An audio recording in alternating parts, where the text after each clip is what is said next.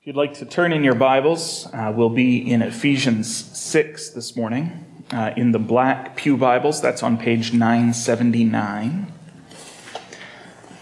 So we've been following, we've been working through this uh, letter to the church in Ephesus uh, that talks in, in a big picture way about God's new society. That's how um, one commentator uh, actually titled his work on this on this book God's New Society, the Kingdom of God. We've been learning about how God has taken people who were dead in their sins and made them alive in Christ. And not just alive, but adopted as sons and daughters.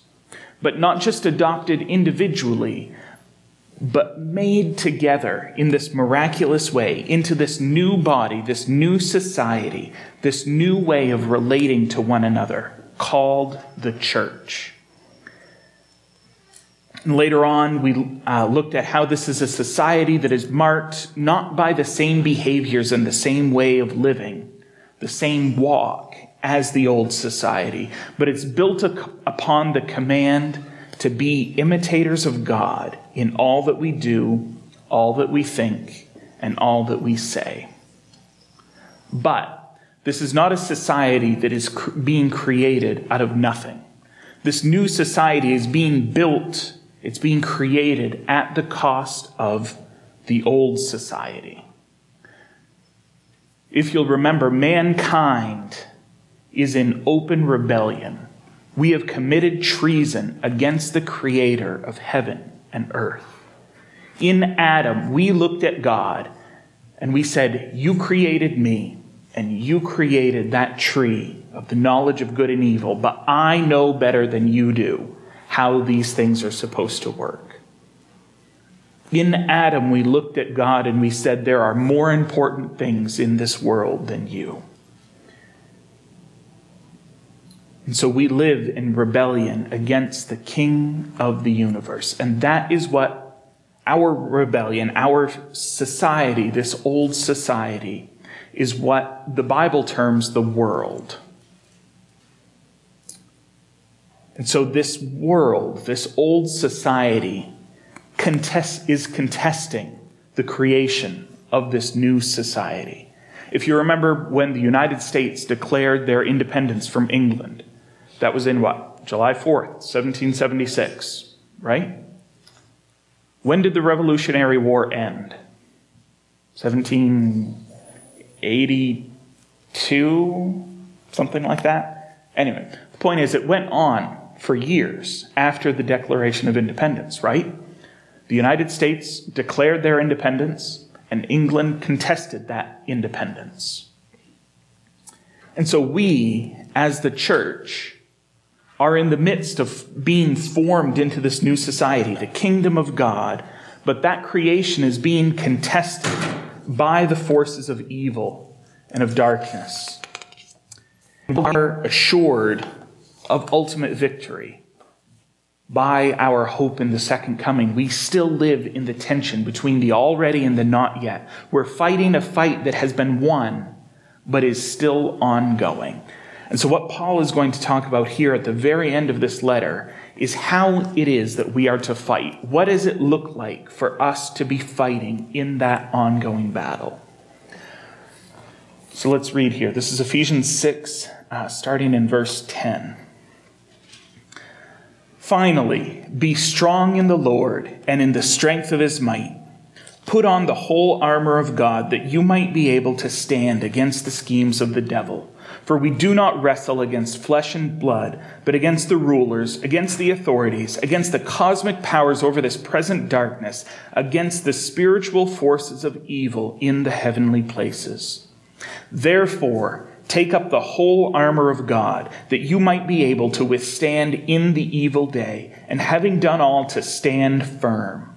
Stand, therefore, having fastened on the belt of truth, and having put on the breastplate of righteousness and as shoes for your feet, having put on the readiness given by the gospel of peace. In all circumstances, take up the shield of faith, with which you can extinguish all the flaming darts of the evil one, and the helmet of salvation, and the sword of the Spirit, which is the word of God. praying at all times in the Spirit with all prayer and supplication. To that end, keep alert with all perseverance, making supplication for all the saints and also for me, that words may be given to me in opening my mouth boldly to proclaim the mystery of the gospel, for which I am an ambassador in chains, that I might declare it boldly as I ought to speak. So Paul opens this passage with this command be strong in the Lord. So it's a command that also has a, a, a, um, a promise that's implied with it.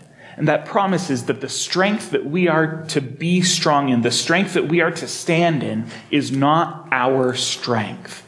Be strong in the Lord, in the strength of His might. Jonathan Edwards was a Puritan preacher, and he said that, um, that we contribute nothing to our salvation except for the sin that made it necessary. And this is a thread that's woven through this whole book of Ephesians and also this whole passage that we're going to look at today.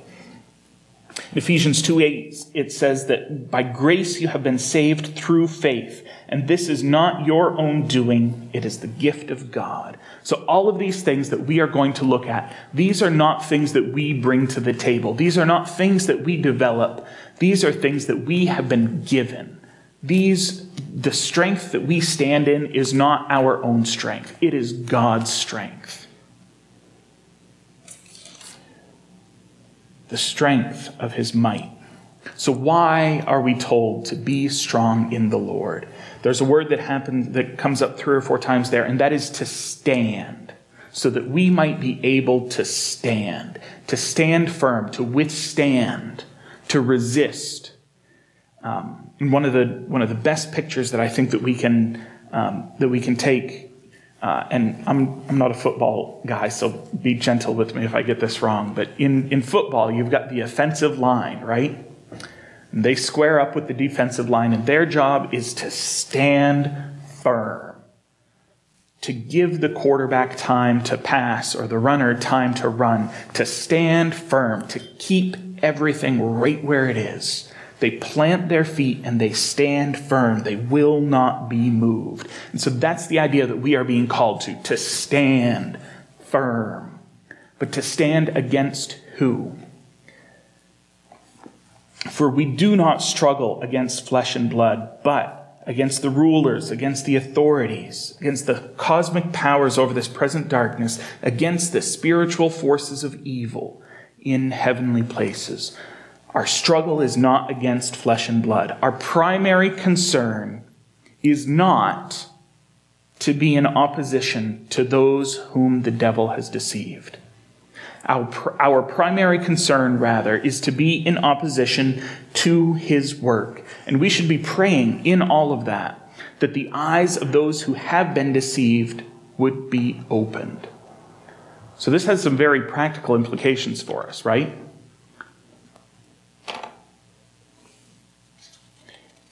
It's simple enough to look at a problem like addiction and say, it's easy. All we got to do is we got to limit access to drugs from a legislative standpoint, from a law enforcement standpoint, and everything will be solved, right? Well, if we struggled against flesh and blood, that might be the case. But that's not what we're told. We're told that, we're, that we don't struggle against flesh and blood. And so, an addict in that case will simply find other outlets for their addiction other drugs, sex, food.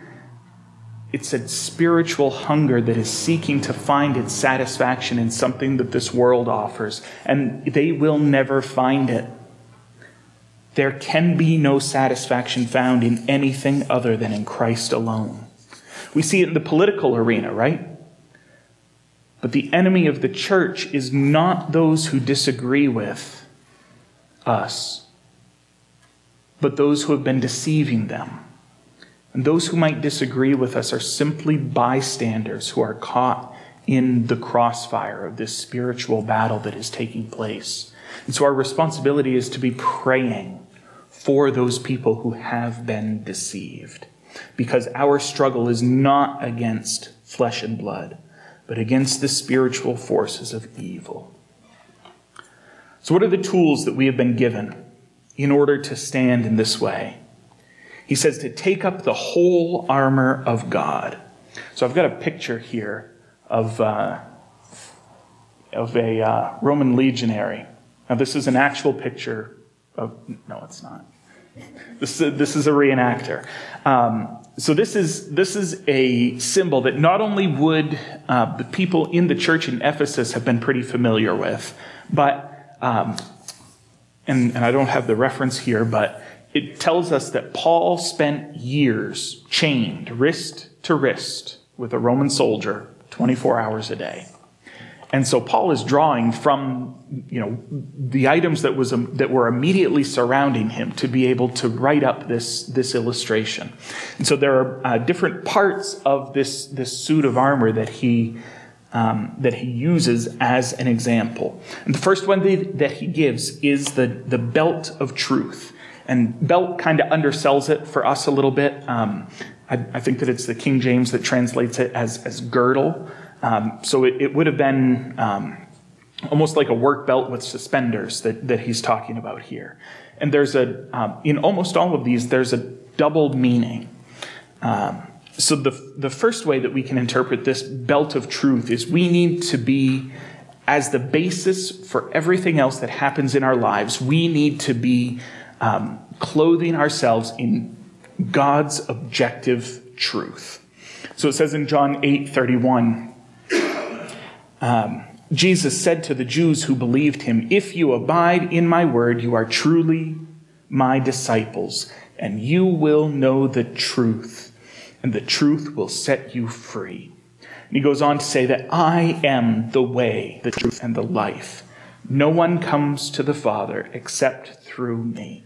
So God has an objective truth that exists outside of us and that is the truth that we need to be using as the basis for everything that we live, every way that we live our lives, every choice that we make, every um, everything that we clothe ourselves in.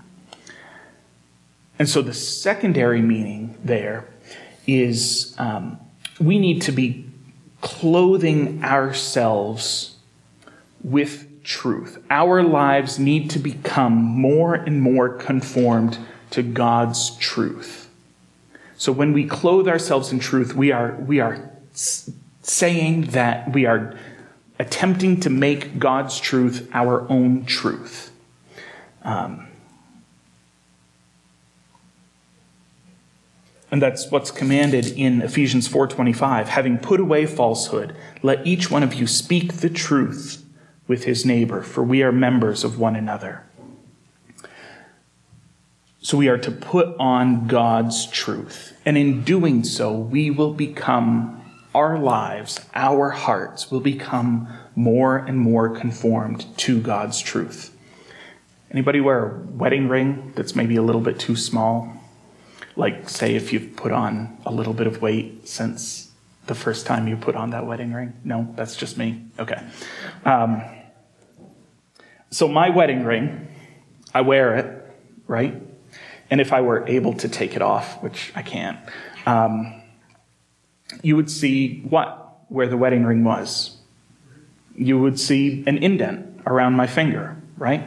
So I have worn this wedding ring so much that the shape of the ring has dictated the shape that, that my finger has taken. I don't know how long it would take for it to go back to normal, but um, that's the idea. As we put on God's truth, who we are becomes so shaped by it that gradually the shape of our truth becomes the shape of God's truth. The shape of our lives begins to take on the shape of God's truth. And it's the same way with the, bless, the breastplate of righteousness. So righteousness is our right standing before God, our ability to say we are good enough. Now, we've got a double meaning here as well, because we as Christians don't have, we don't count on our own righteousness, right? Whose righteousness do we depend on?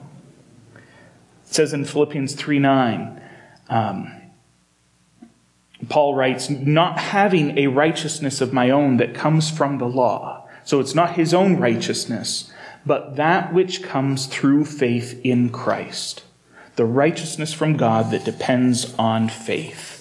So we do not depend on our own righteousness, but Christ's righteousness, which is given to us through the power of our faith. And as we put that righteousness on, as we depend on Christ's righteousness, as with the belt of truth, as with the wedding ring, as we depend on His righteousness, that righteousness begins to shape who we are. It begins to work itself out in us and through us.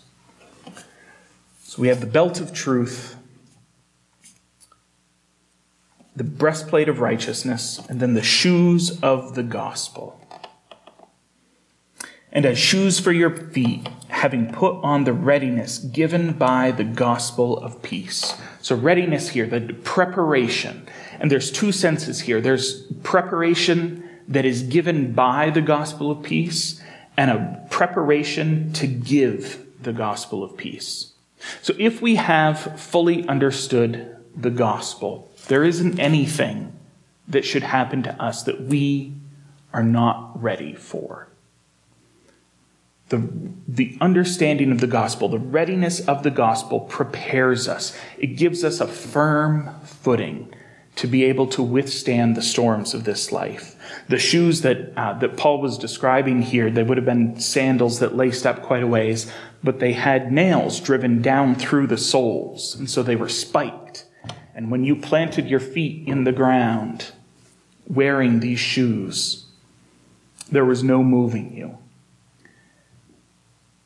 And so if we have shod ourselves, if we have put on the shoes of the gospel, we can face sickness and we can face death. We can face famine and persecution and wars and rumors of wars. But none of these things have the ability to affect the one thing that really matters our relationship to a holy God.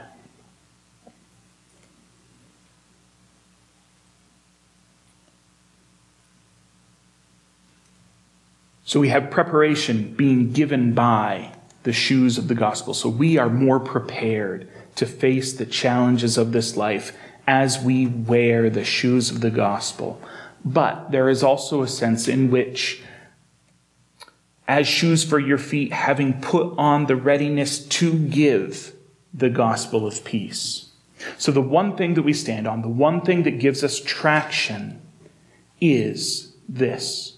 This is Romans 14, 7 and 8. For none of us lives to himself, and none of us dies to himself. For if we live, we live to the Lord, and if we die, we die to the Lord. So whether we live or whether we die, we are the Lord's.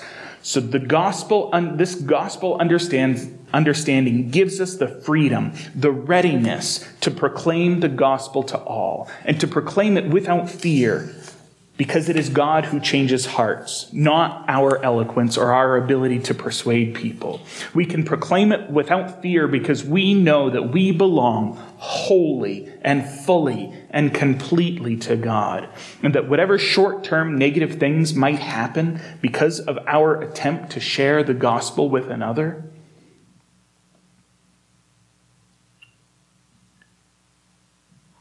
we still have that which matters. Philippians 3 8. I count everything as loss because of the surpassing worth of knowing Christ Jesus my Lord. For his sake I have suffered the loss of all things and count them as rubbish in order that I may gain Christ. We have the belt of truth, the breastplate of righteousness, the shoes which are the readiness given by the gospel of peace. And then we have the shield of faith. So before we get to that, what is faith? Hebrews 11, it says that faith is the assurance of things hoped for, the conviction of things unseen. And so faith is not just an acknowledgement of the facts, but an acknowledgement of them, an approval of them, and a trust in them. And we get our faith. It says in Romans 10 17 that faith comes from hearing and hearing through the word of Christ. So you hear the word of God, you acknowledge that it is truth, you approve of it, and then you place your trust in it. You hold it out as your assurance for all of the things that you hope for and your conviction of all of the things that are not seen. And so this is an important chain, right? Faith comes from hearing. You hear of God, you acknowledge its truth, you approve of it, and you place your trust in it.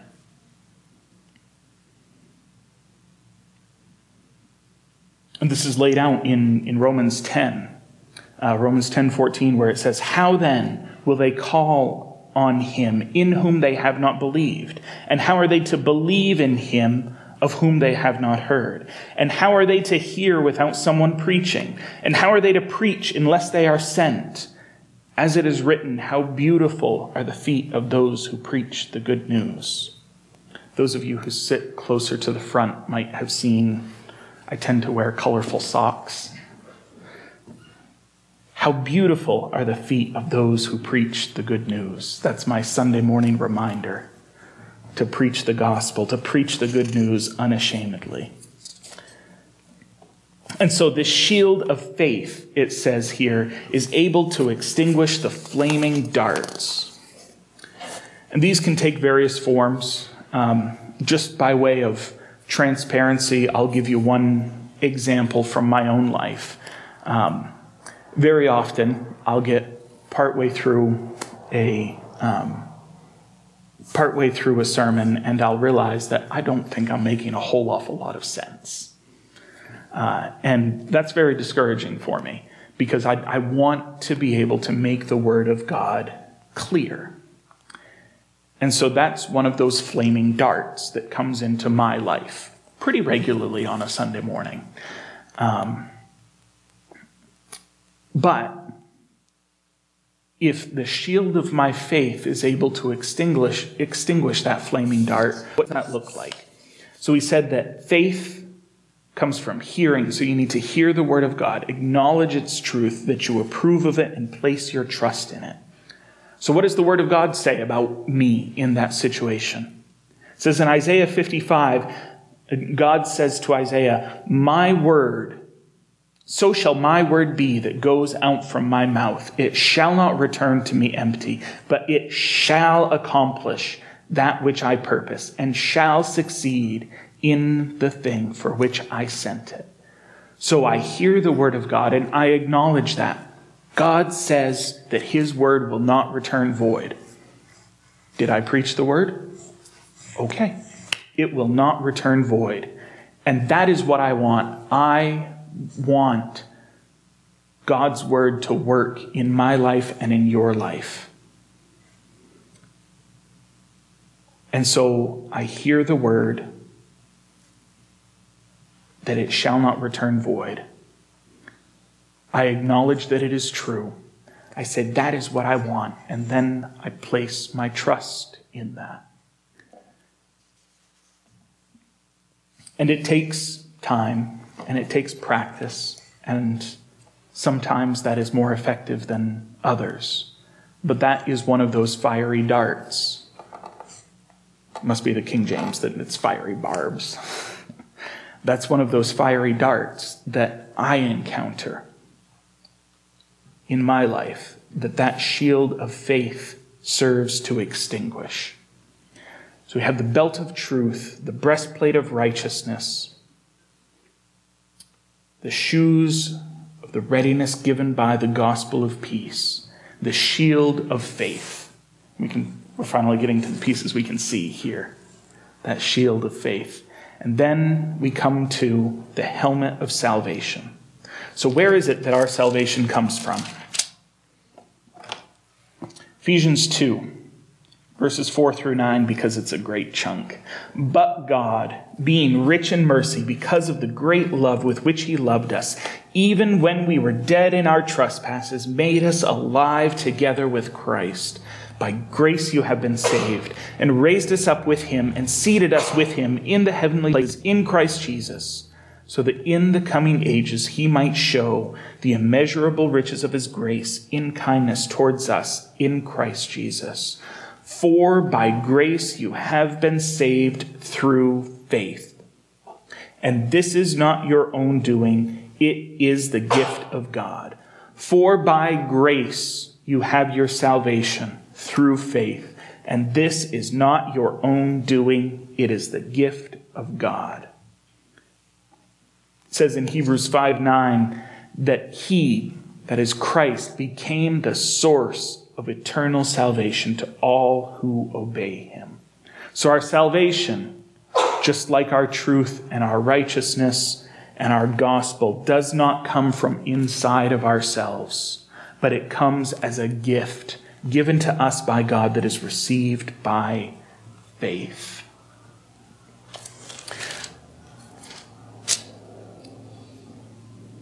The helmet of salvation and the sword of the Spirit, which is the Word of God. So it says in Hebrews um, 4:12 that the Word of God is living and active, sharper than any two-edged sword, piercing to the division of soul and spirit, of joints and of marrow, and discerning the thoughts and intentions of the heart.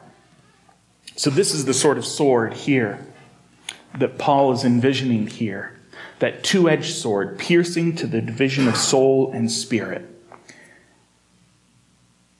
so the Word of God pierces us. It serves to discern the thoughts and intentions of the heart. And this is the only offensive weapon. This is the only offensive weapon that's listed here, right? Because as Christians, the Word of God is the only offensive weapon that we need.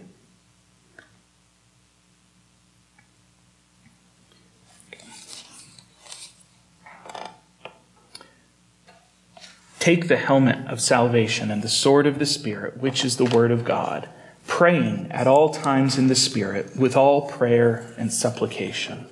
So we have prayer, we have communication, we have coordination with our commanding officer. Because we are trying, as it says in Galatians 5:25, to stay in step with the Spirit. And so this last item here, prayer, is an absolutely vital piece of this picture that Paul is trying to paint here.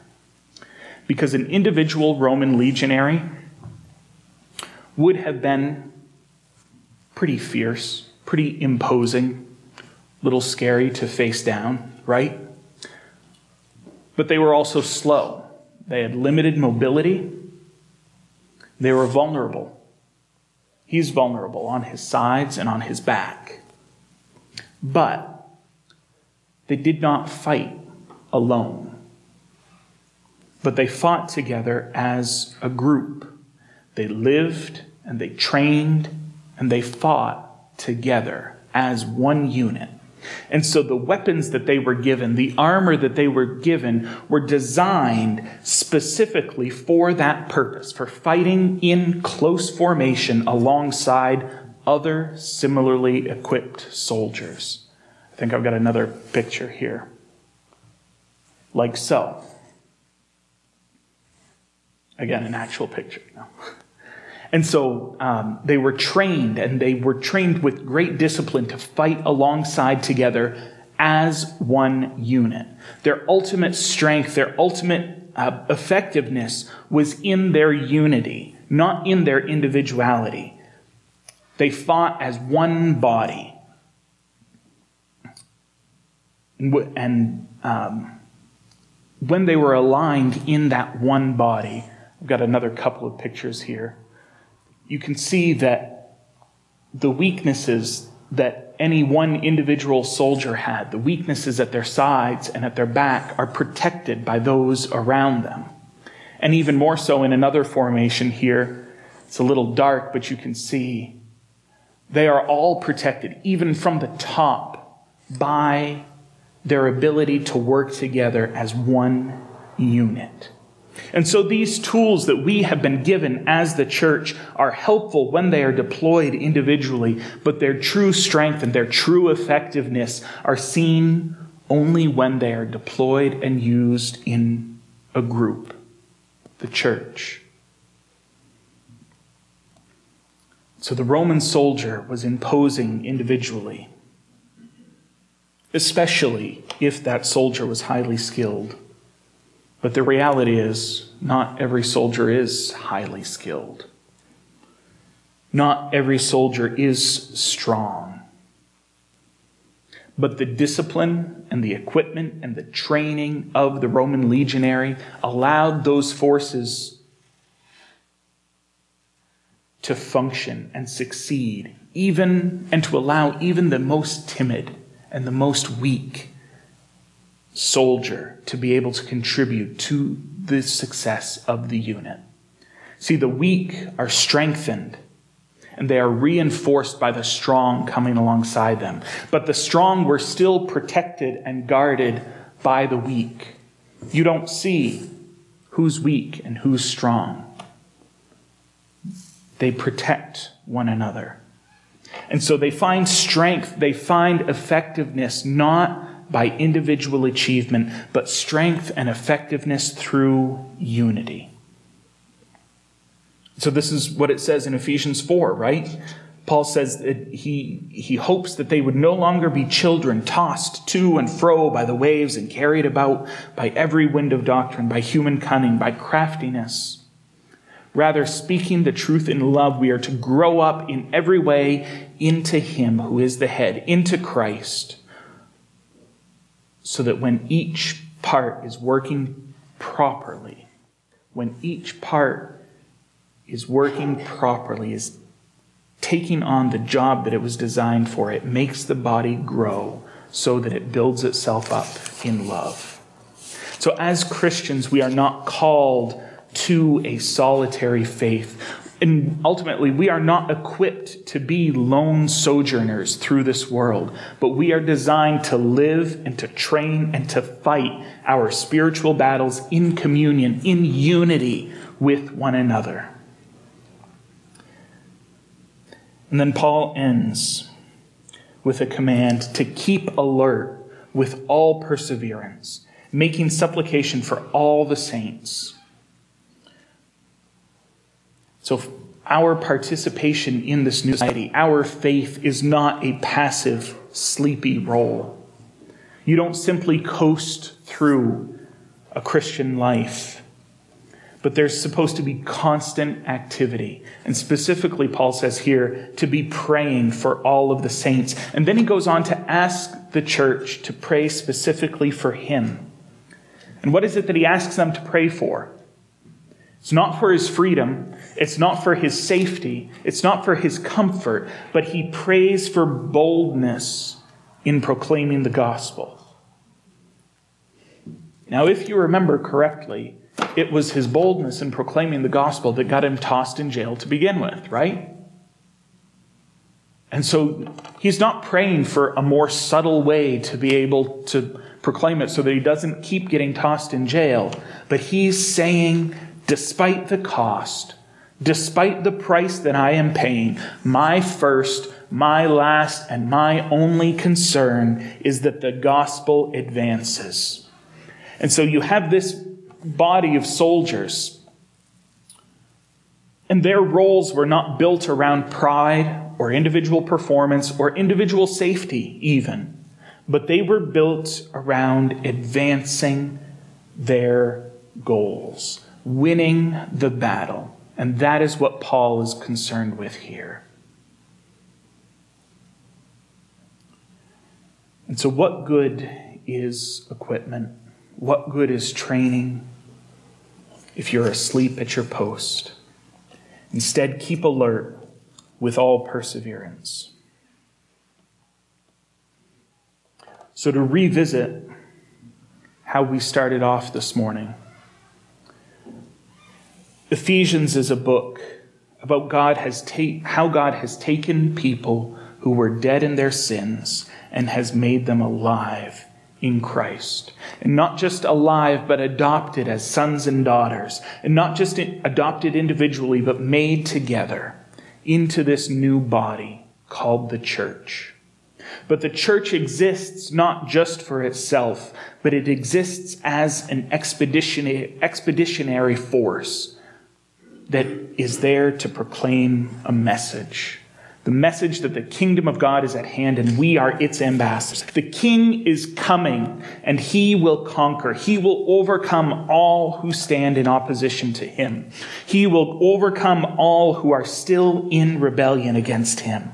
But for those who will repent, for those who will turn away from their self-centered re- rebellion and submit themselves to his mercy and to his grace, he will extend to them not just citizenship in that kingdom, but he will adopt them into his family. So if you have not submitted yourself to his leadership, if you've been attempting to travel through life girded by your own truth, protected only by your faith in yourself, either at some point in the past, you will have found these things to be inadequate, or there is a point in the future where you will discover their inadequacy. But I stand here today to tell you that I serve a king who has given to me a truth that I could not comprehend on my own, a righteousness that far surpasses anything that I could achieve on my own, a readiness that exceeds my station in life, a faith beyond what I could hope for, and a sword that is capable of all of those things that my rough powers of persuasion cannot ever accomplish. So while these things might look like they were mine, it might look like I have it all together, I'm not ashamed to admit that all of these gifts, all of these things are but gifts from a merciful God to an undeserving and an unworthy servant. So if you seek the truth, if you seek these things, they are freely given to all who ask. Repent Turn away from your sin and dedicate your life to seeking and proclaiming and magnifying the glory of God.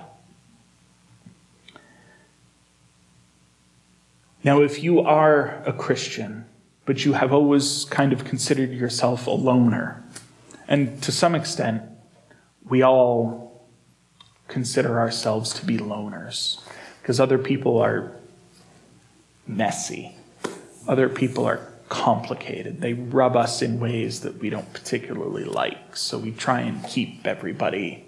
I mean, it's all right to come this close, but don't come any closer than that. Right? But the call of this passage is to stand with your brothers and sisters in faith, to stand together and not to stand apart, to stand as one unified body against the assaults of the enemy.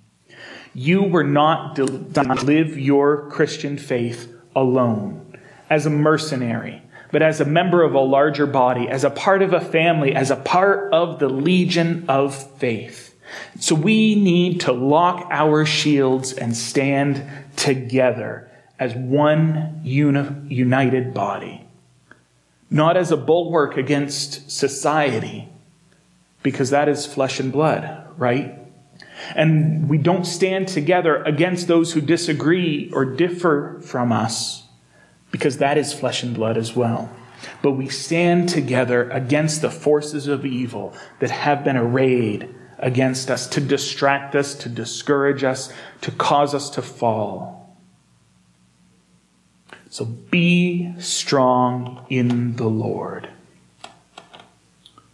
That we together might be able to stand against the forces of evil. And that we together might be able to proclaim the gospel that saved us. Let's pray. Father, we are weak, we are fallible. We are liars. We are unrighteous. But God, you have given us so much more than we could ever imagine. Father, you have given us your strength. You have given us your truth. You have given us your righteousness. You have given us your salvation. Father, something we could never earn, something we could never buy, something we could never hope to have, except that you would give it to us, Father.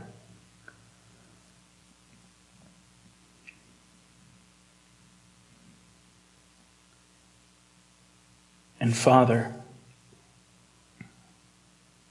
you gave us this church. You gave us these brothers and sisters to stand alongside us so that our faith would protect those who are weak, so that we might be able to encourage and support and uphold and uplift, that we together could withstand the enemy. Father, there is no way that we could have ever designed or have hoped to have come up with this, Father.